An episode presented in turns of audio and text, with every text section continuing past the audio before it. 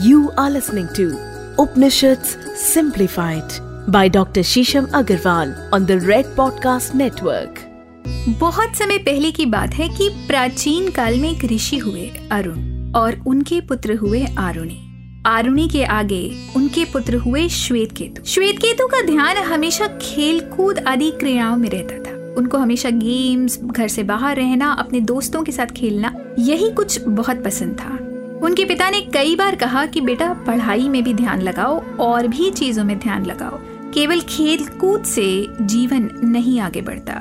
पर श्वेत केतु को जैसे इस बात का इतना ध्यान नहीं रहा या उन्होंने इस तरफ़ कुछ खास अटेंशन दी नहीं, जिसके कारण उनके पिता आरुणी को बहुत भरसक चिंता होने लगी। जब श्वेत केतु बारह वर्ष के हुए तो ऋषि आरुणी ने उन्हें अपने पास बुलाया और अपनी चिंता व्यक्त की।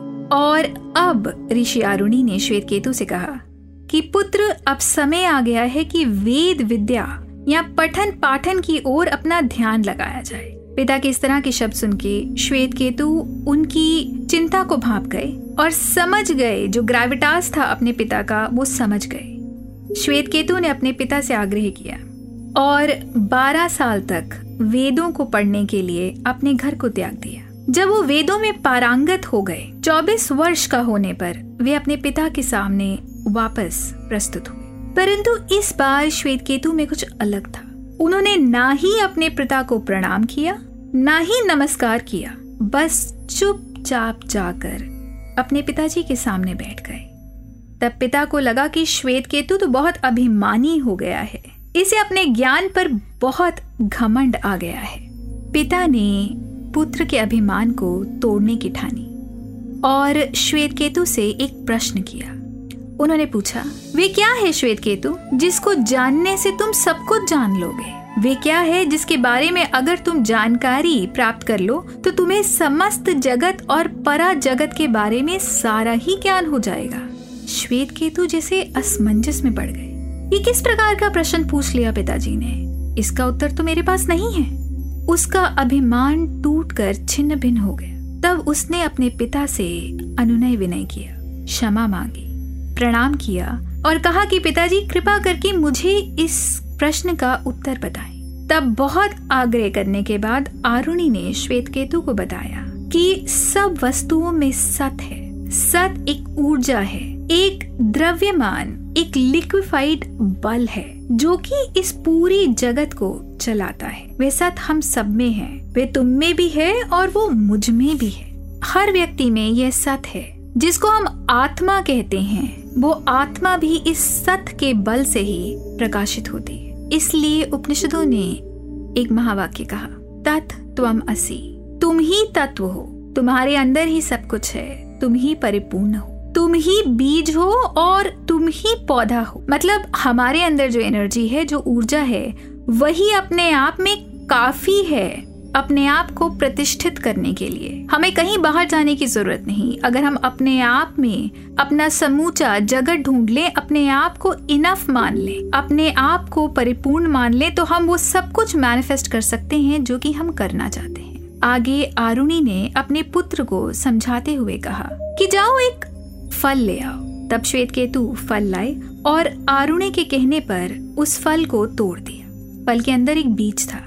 जब आरुणी ने श्वेत केतु को बोला कि जाओ इस बीज को तोड़ो और देखो कि इसके अंदर क्या है तो श्वेत केतु को फिर से एक संकोच सा होने लगा। तब आरुणी ने उनको समझाया कि बीज, बेटा, एक अवसर है, एक पॉसिबिलिटी है। हर बीज अपने आप में बल रखता है कि वह पौधा बन जाए। हर बीज अपने आप में पौधे की पॉसिबिलिटी है। दोस्तों, यही चीज़ तो हमें क्वांटम फिजिक्स कब से समझा रही? जो उपनिषद हमें हज़ारों साल पहले बता चुके पूरा ब्रह्मांड अपने आप में अखंड तरंगों वेव से बना हुआ है। और हर एक तरंग जैसे ही ठोस होती है, एक रूप लेती है तो हमारे सामने हमारी मैनिफेस्टेशंस आने लग जाती हैं। एक अवसर बनने लग जाता है। हम सब वही तरंग हैं जो संपूर्ण ब्रह्मांड में है। आप आज जो कुछ भी सोच रहे हैं, वो कल आपकी रियलिटी होगा।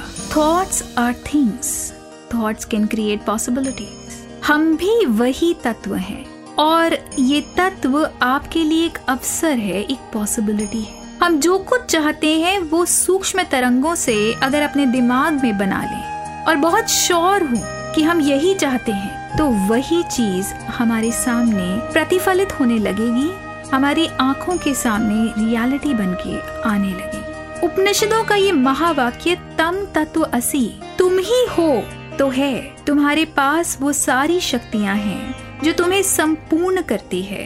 अगर तुम ये मान भी लो और ये जान लो तो तुम ये जान जाओगे कि तुम कितने संपूर्ण हो। अगर आप जान जाएँ, दोस्तों, कि आप अपने आप में एम्पावर्ड हैं। आप ही अपने आप में सत्ता है। तो जो मिसिंग लिंक आप ढूंढ रहे हैं, उसको ढूँढने की ज़रूरत आपको नहीं पड़ेगी। बहुत ज़्यादा भटकने की ज़रूरत नहीं पड़ेगी। बस आप अपने आप में अपने विचारों को पक्का कर लीजिए और सोच लीजिए, समझ लीजिए कि आप अपने जीवन में क्या चाहते हैं। और उसी माइंड मूवी को रोज अपने दिमाग में दोहराएँ और इमोशनली फील करें कि आप कितने जॉयफुल कितने खुश होंगे, अगर वो चीज़ आपके जीवन में हो। और तुरंत यूनिवर्स की ये तरंगे, ये वेव्स उस काम में लग जाएँगे। अगर आप अपनी संपूर्णता को मान लें, आप मान लें कि you are infinite and you are enough तो कोई भी चीज़ ऐसी नहीं जो आपसे अछूती रहेगी। धन्यवाद।